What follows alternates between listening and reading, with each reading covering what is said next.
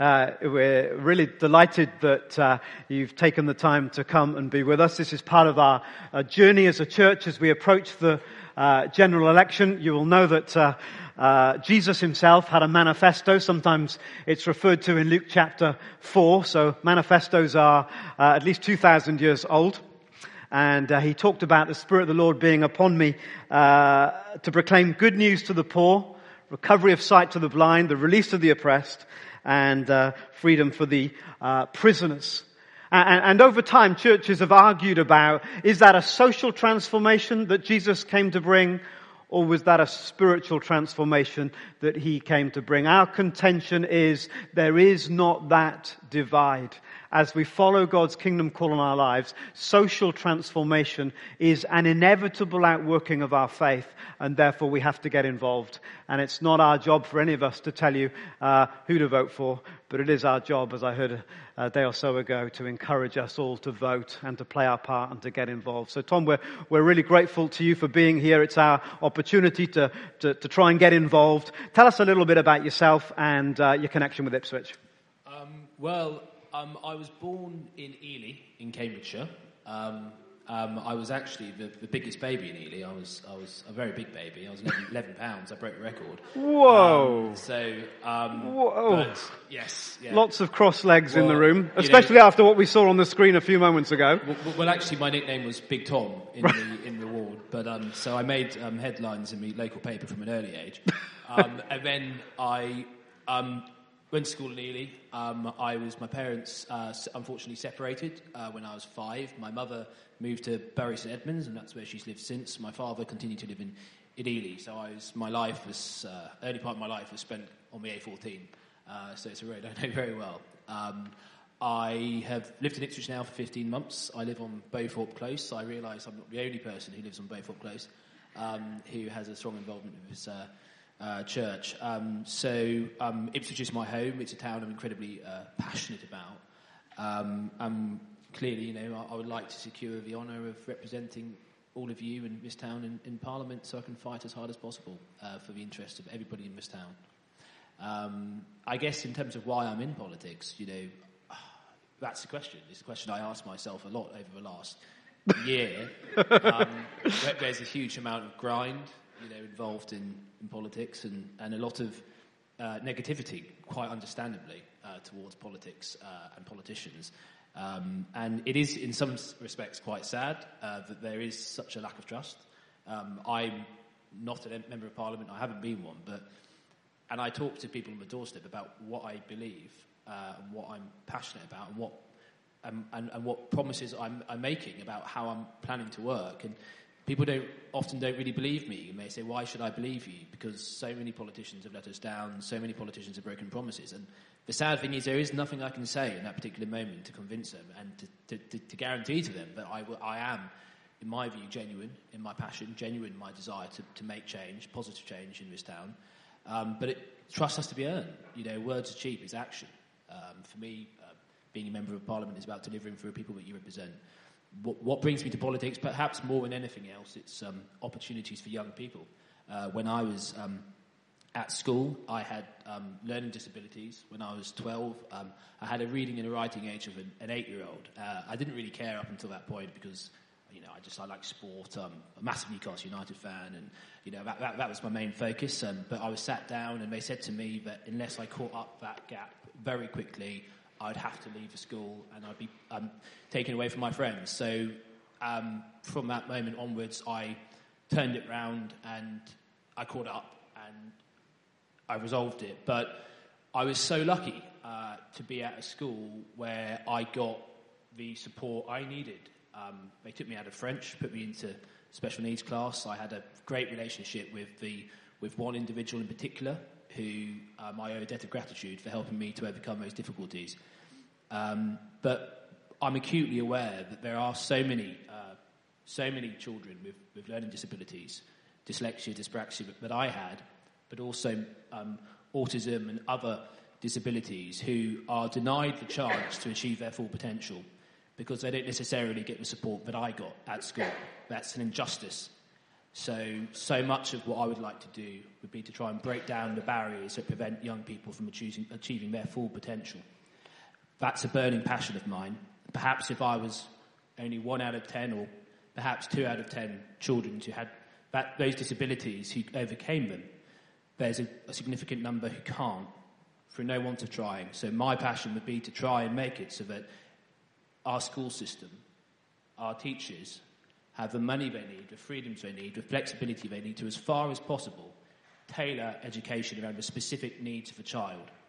Because the child in a class of 30 with glazed over eyes, not being able to follow the pace of a class, is not a child without potential. They're not a child without great talent. It's about unlocking that talent. It's about having an education system where there's a clear sense from an early age that there's multiple different pathways to getting on in life and raising a family and having that clear sense. So it, it, it, really, that's probably the thing that I go back to when there are moments where I question why I'm in politics. It's, it's, it's, it's, it's probably young people. That's what puts fire in my belly. That's what gives me a real passion. And, and talking about faith in its wider sense, how would you describe your kind of faith perspective or your, your values that, that, that fundamentally drive you, not just in the change for young people, but in, but in change for, for everyone?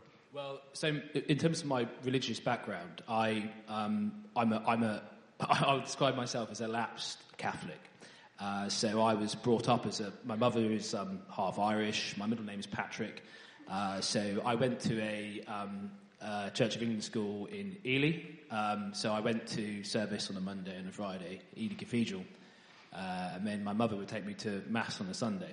Um, and um, so I was I was bought, I was raised as a as a as a Catholic. Um, I would describe myself as a lapsed Catholic. I don't go to mass as much as I ought to, which is not, not good, I know, and I will look to resolve this in time. Um, we're gonna we're gonna release you from all that this, shame this and stuff you're speaking out of. Okay, this election isn't, isn't it's, doing good. wonders for that. But I, I, I, I, but I would say that um, I am a um, Christian. I do regard myself as a Christian, um, and and I do have a um, I do have a you know relationship with God. Um, you know, um, this day, the first of December in particular, is a you know it's a big day for, for my family because it's the day my, my grandmother died about about ten years ago, and you know, and that, this is a day when I, me and my father, you know, my, my family think about her, and so now I am, and I, I, think there are all sorts of ways in which a Christian faith underpins our society, in all, in all in so many different ways in which it's not necessarily obvious the values of Christianity underpin our society. And I think we, we forget that, we don't acknowledge that at our peril as a society. Great, you've been very honest and open with us. Let's talk about Ipswich, shall we, for a, for a minute? What do you think are the big issues? I know you've been out and about working hard over the last few weeks. What are, what are the big issues facing us as a town? Well, I mean, since, since the 31st of October, we have a um, database where we um, monitor how much we're doing. Um, and um, as, a, as a team, we've actually spoken to 8,000 people um, in the town since the 31st of October. Um, far many before that, but I have the 31st of October as a sort of that, that, was kind of when the campaign started in my mind, and I've spoken to probably about four or five thousand out of that 8,000 personally. So I'd like to think I have a bit of a sense of what you know, and that's of course that's across the town, not just in one part. I'd like to have like to think I have a bit of a sense of what people are concerned about and the ways in which I think the town could be improved. I think its concerns about antisocial behaviour and crime is right at the top of the list of the issues that I think people are concerned about. You know, and it's been I've spoken to lots of um, elderly people across the town who um, don't necessarily always feel as though the town centre is that inviting. They don't feel as though they always feel safe and secure to, to go into it. And I think that's a that has been raised with me by a huge number of people. So, so that, is, that is a key issue. But, yeah. Sorry. No, and one of the things that people particularly say about that sense of, of antisocial behaviour and feeling safe is the number of uh, police officers. Suffolk is receiving 58 new police officers across the whole of Suffolk. Your manifesto talks about 20,000, I think, new police officers. Is that just wholly unrealistic if after nine years we're, we're, we're only seeing 58 in Suffolk? Give us some kind of feel about how that might work. Well, I don't actually think 54, 54 is welcome. I don't think it's enough. Um, so there's 20,000 extra police officers that will be brought, you know, that will be recruited. Um, the process has started. They've um, 6,000 of the 20,000 recruitment for, for 6,000 has started, and they've allocated the 6,000 by constabulary. Um, Suffolk's getting 54. I don't think that's enough. Um, I think the funding formula uh, for police that is set nationally, it, it, it's not really fair on Suffolk. I don't think that we get as many um, as much investment as we ought to. So, what I would like to do, if I was elected as a member of Parliament, would be to work with the um, Home Secretary to try and change the funding formula before the next wave of recruitment. So, the first 6,000, is going to be a second wave. Before that second wave starts, I would like the funding formula to be changed so that Suffolk, Ipswich in particular, gets more police officers because I often feel as though uh, people in, in Westminster and Whitehall, when they're making these decisions, they might look at Suffolk and think, oh, you know, it's, you know, it's all, it was all fine in Suffolk, you know, it's, and they sort of think of Lavenham or something like that. But, you know, it, it, it, Ipswich has got, as we all know, real problems when it comes to crime and antisocial behaviour. Mm-hmm. And police presence, vitally important in the town centre, very crucial, but across the town. Um, we were you know, in a position in 2010 where there was a note left by the outgoing Labour Chief Secretary to the Treasury that said, I'm sorry, there's no money left. It was an admission by, in my view, the Labour government at the time that they had not done a great job with the public uh, finances. We had a, a, a deficit akin to, to, Greece in 2010. Uh, and the reality is, if we hadn't have made um, some cutbacks in terms of public spending, then our economy would have had to have grown at 10% per year to have made the progress that we've made in terms of the structural deficit, which you have to deal with before you start making hard yards in terms of reducing the national debt, which of course is vitally important. We do need to. So when people say, why, why now are the Conservatives committing to extra, uh, extra investment when they haven't done for the last nine years? There is a reason for that. And the reason is because we've been having to deal with the situation that we inherited. We have been looking to get our economy into better shape. We do have high, high levels of employment at the moment. We have made significant progress when it comes to our public finances. So we're now in a position to really start making some increased investment into our National Health Service, into our education, into police, but we're doing so in a, in my view, a credible way, costed plans that we know we can have trust in, because we don't want to go back to a, a reckless approach that, that ultimately compromises the public finances of this country and, and in, in, the medium to long term, it's some of the most vulnerable in society who will suffer as a hmm. result of that. Because, of course, when we came to power, the fourth highest department by spend would have been the Department for Debt Interest. There is nothing progressive about spending that much money on servicing your debt interest. We'll talk about Brexit in a minute, not surprisingly. Um, if, if, all that goes according to uh, Mr. Johnson's plan, we'll have an Australian point system. How, how will that affect this area of Ipswich, which is, uh, I don't know what the stats are, but if you walk the streets, feels like uh, that it's now a, a majority immigrant population. How will that change under an Australian immigrants point system? Well, I mean, I, I mean, the first point I make about um, immigration is that um, you know, this, this country, in my view, is hugely enriched by immigration. You know, I want to be, I want to live in a country that people want to move to, uh, to set up home and to set up a family and. And, and you know, I want to. I, I wouldn't want to live in a country that people didn't want to move to. That's the first. That's, that's the first thing I'd say. Um, I think Ipswich, in particular, um, wouldn't be the town it is if it hadn't been for people moving here, I think we're, we're enriched and we are strengthened. Uh, and generally speaking, um, of course, there are always going to be issues, but I think that there's a strong sense of community feel and strong relationships between different communities. But um, I do think that um, I would like immigration uh, to continue to be to be a healthy number and a quite a large number of people moving to this country. But I would like it to be controlled. Um, and I think the problem with being within the European Union has been that you've had complete freedom of movement within the EU. And in, in many respects, you've had a discriminatory immigration system. You know, you've had an immigration system which treats different people differently. I would like to have an immigration system that treats everybody the same, wherever they come from in the world. The sole question should be, uh, you know, to what extent does this individual person bring something to the table for our country in terms of bringing skills, filling the skills need? Um, I don't think it's unreasonable uh, for people to want to immigration to be controlled. I don't think it means people are necessarily anti immigration. I mean, I'm very pro immigration, but I just think it should be controlled, and I think it should be balanced, and I think it should treat everybody the same wherever they come from.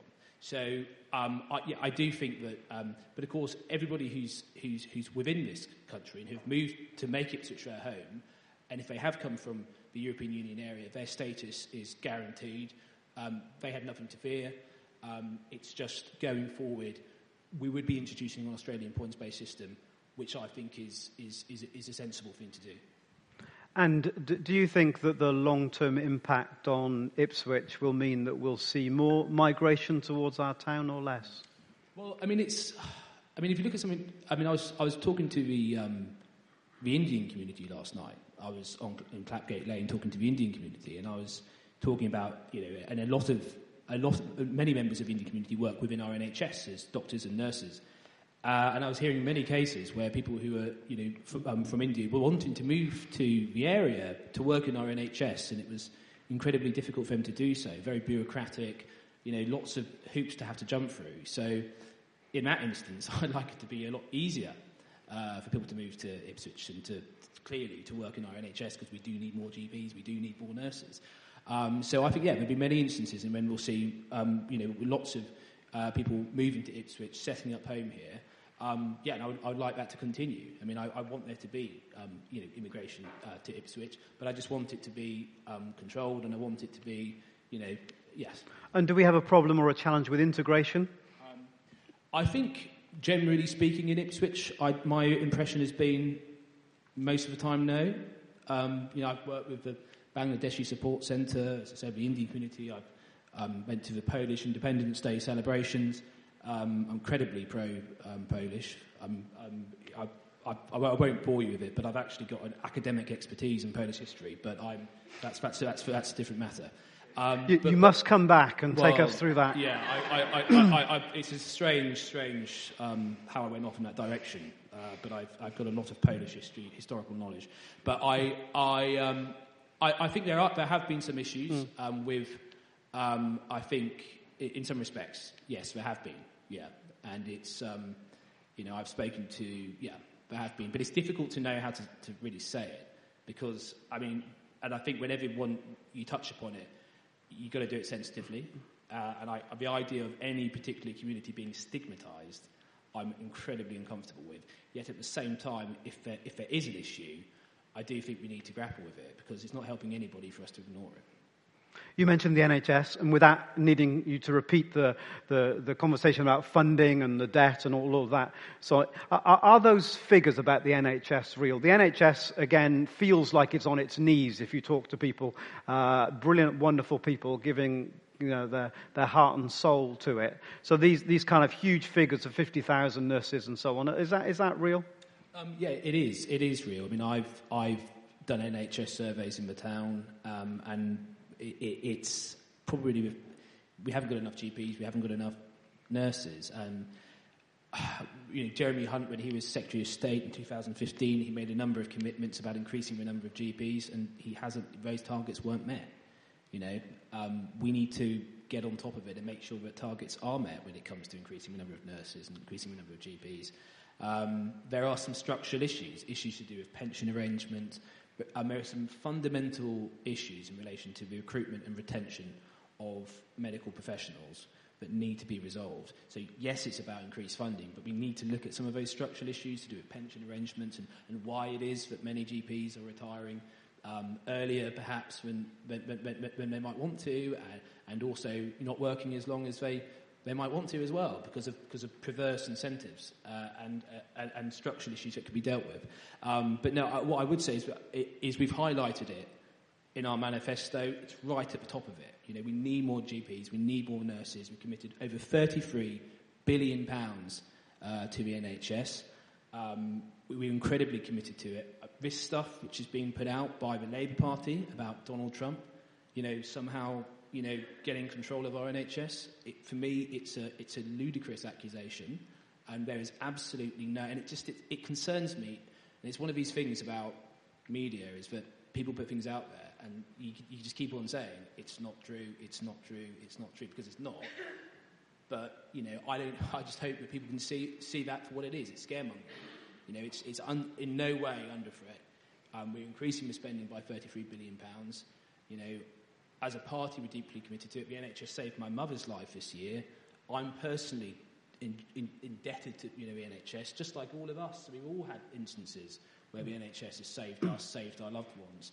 we are deeply committed to it. Any, no right-minded individual would want to um, compromise our NHS in such a way. Um, it would be morally wrong. It would be incredibly unpopular with the country, and also it would be politically suicidal. So I just don't, you know, it's just not. For me, it's yeah. So, um, education, policing, health. Where, where's all the cash coming from? Have you, you found a bag of it somewhere? Well, where's it, where's it coming from? It, it, it's, it's, it's coming from the fact that we've got some, we've got very high levels of employment, and, and, when you have very high levels of employment, you have more people paying taxes, which means we have increased tax yield, which means we have more money to plough into our public services, and also because of the fact that we made so much uh, progress in dealing with our deficit, which means we have more headway um, to put into our public services. But I would say, you know, I know we're going to go on to Brexit, but I would say that ending the uncertainty around Brexit, which is incredibly bad for business, would also be a, a, significant advantage when it comes to having more money to put into our public services. So, but, so let's, let's launch into the Brexit thing then. So I can see you're itching. Is, is, is, is, it, has getting it done become way more important than getting it right? Well, I, I think there's, I mean, I think it's, I don't necessarily think they're mutually exclusive. I think that there is a, there is a massive desire, I think, uh, whether people voted to leave or for remain, for 2020 to be slightly more, to be about slightly more than just going over the same arguments about the EU membership over and over again. I think there is a desire for many people who want this country to, to turn a chapter uh, so that us politicians have got the energy and the headspace to focus all of their energy on dealing with the, the issues there are in our society. Um, and I, you know, if I'm lucky enough to be elected as a member of parliament for Ipswich, I would like to spend 2020 all of my energy spent on trying to deal with some of the issues in town antisocial behaviour, getting more GPs, getting more police on the streets, changing that funding formula. I want to spend my energy on that, not shoving leaflets for Remain or Leave through people's door boxes. It's not something that I think would be helpful. Um, there is a massive desire to get it done for, for, for democracy and for a desire to move on and to end uncertainty. But I think this deal that has been um, negotiated by the Prime Minister isn't a perfect deal. But it's, for me, it's right now, where we are, I think it needs to be passed. I think it avoids the disruption of a no deal. It provides a platform to get a deal that avoids um, disruption. It maintains close economic links with our European friends, um, whilst at the same time giving us, in my view, the freedoms necessary to make a success of Brexit. I think that what's sad is it, there's so many people in our town um, who who don't vote, didn't vote in many elections, and I speak, speak to them, and they say, "Well, I didn't vote in local elections, or or even the general sometimes because." I didn't think it made a difference. I didn't think like voting, voting makes a difference. And many of them voted in the EU referendum because they thought it, uh, it would make a difference and it was significant. And I think if we were, and we had a, a hotly contested referendum where turnout was higher than a general election, where um, but it was a close result, but it was a decisive result. I think if we were to turn around to those individuals and say, actually, I know we said this is a once in a generation referendum, I know we said we respect the result, but actually we were wrong. We don't really think you knew what you're voting for, so we're going to do it again. I think the message that sends out to them, and I think that the damage that does to our shared democracy is so negative that, you know, I just, I honestly, it, it and I want to bring. So, so we, we should settle for a good deal that might not be the best. Is that be, because the destruction of delay is greater than well, just I, getting on with well, it? I, well, I, well, well, well, to be honest with you, I don't think anybody's ever going to get a deal. I mean, I said that this deal, you know, I mean, it's uh, sort of like the ideal deal. But the fact of the matter is that I'm not in a position to construct the ideal deal for me. So, but, but this deal, in my view, there's enough in it uh, that enables our country to make a success of Brexit, whilst at the same time avoiding a no-deal scenario which I, which I don't want. So, and, but yes, the uncertainty, more delay, is incredibly damaging. So, yes, the desire to get it done is not unreasonable, and, and it is not without merit. Okay, a few, few quick questions. We're running out of time. Uh, lovely to be uh, giving you time to, uh, to share on these things. Look, have some of that. um, because we've talked about it at different conversations like this, um, second Orwell crossing, northern bypass, Stop all cars going into the town centre. What are we going to do? We're in a pickle, aren't we? We are. We are. Um, but I, so I, I do believe um, that um, we should try and encourage people to leave their cars at home where possible. I do think cycling should be encouraged. I think that Ipswich isn't the easiest place in the world to be a cyclist. I think perhaps there are things, more things that can be done to encourage people to cycle. I'm not a cyclist, but if I was teetering on becoming a cyclist, probably wouldn't be living in Ipswich. It would get me across the threshold. Um, so I do. I'm not. I care about being passionate about the environment. I'm concerned about air quality in Ipswich. Um, I'm pro a northern bypass. I know that. Mm-hmm. Uh, I know that not everybody is. I know that. Uh, I know it's their concerns about it, but I desperately think we need it. I think it would significantly reduce congestion in the town. Great. Okay, you're pro the Northern Bypass. That's brilliant. Uh, next four years in Ipswich, what uh, you're the MP. What are we going to see? What's what, what are you going to what's going to happen? Well, I, I think when it comes to you know, if I'm, if I'm lucky enough to be elected this time round, when it comes to 2023 or 2024, whenever, well, hopefully, but if it's anything like the last few times, it's probably only be about six months and you'll be voting for me again. But, but hopefully, hopefully, it's, hopefully it's a long period of time. Um, you know, it, I would like people to think that, you know, I've got ambitious uh, pledges I've made on my website.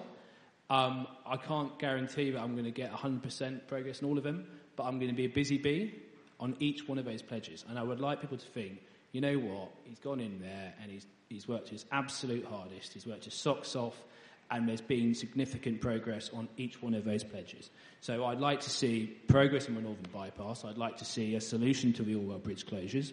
Um, Highways England have yet to publish a report on it. It's shrouded in mystery. I'd like that report to be published and something to be done so the bridge doesn't have to close as much as it closes when it's windy, and we all know the impact that has. I'd like to see fairer funding for Suffolk Police. I'd like to see a real sense of people feeling more safe and secure in their town, higher police presence. I'd like to see continuing improvements in our schools. Um, I'd like to see um, more um, local housing policies to help um, uh, young people in Ipswich get on a property ladder. I'd like to see. Um, I'd like to see more. I'd like to see. I mean, at the moment, I think the aim is to have one GP uh, per 1,300 people uh, in Ipswich. That's the aim. And at the moment, we're on about 1,900. I'd like to see that where it should be. And I'd like to see it much easier for people to get a GP appointment when they need it. I did an NHS survey. 90% of people who have used a hospital over the last year were happy with the service they received. But when it came to getting a GP appointment, only 45% of people said it was easy to get an appointment and they wanted one. I'd like to see that far higher. I'd like to see that at 70, 80%. And um, last question, uh, without kind of blowing our own trumpet, but I'm going to blow our own trumpet. The church, not just this church, but the church in Ipswich, is overwhelmingly the largest volunteer organisation. The amount of social good and transformation done across the town by the churches is extraordinary. How could we expect, or what could we expect in terms of support from you? Well, from, from me, you'd have my presence whenever I, whenever I could be here. I've enjoyed being here. I mean, it was um, a very long song, first one, but I, I, I, I sort of, I, hopefully, I, I, I, I, contributed in, in best I could uh, with my limited um, singing ability. Um, so I would make the odd appearance and, and, and hopefully improve over time and become more used to the length of the first song. Um, but I, I, I, would, I would have a presence. Um, but no, I, um, you do a huge amount of work, tremendous work, and so many, you know, give up so much of your time. Um, and you're making a real difference. Um, so I would be accessible. I'd be a friend. I'd be somebody who's here, and I'd be somebody who, whether if you needed support with any kind of funding which may be available, I'd be I'll be there supporting you. Um, you do a tremendous amount of good work, uh, and Ipswich would be a much poorer place uh, without presence. And um, it's an exciting time. Christmas on the horizon. Um, you know, and obviously you get chocolate coins whenever. Every week, yeah, every week. So this I'll is. Be, I'll be here having some chocolate. This wasn't coins. just for you. This is every week. This is every week. Great. But, and uh, you did brilliantly making a pop at the first song and not the third one that Becky there wrote, which would have been awkward, wouldn't it? If you'd made a pop at that one, that would have been uncomfortable for all of us, you know. So that was really brilliant. Hey, we'd love to pray for you. We're really grateful of your time. Let's pray, everybody. Father, uh, as as we look on we recognize that it takes a huge sense of calling to step into public life. What a nightmare to step into public life, but yet with the belief and the conviction that you can make a difference. We thank you that whatever our persuasion or view this morning, that there are people like Tom who are willing to step up to step out and to get involved. So we pray for him wisdom and insight and compassion and mercy and justice Give to him, in whatever forms his public life takes, everything that he needs to do a good, honorable job, we pray. In Jesus' name. Amen. Amen. Ladies and gentlemen, Tom Hunt. Thank you, Thank you very much indeed.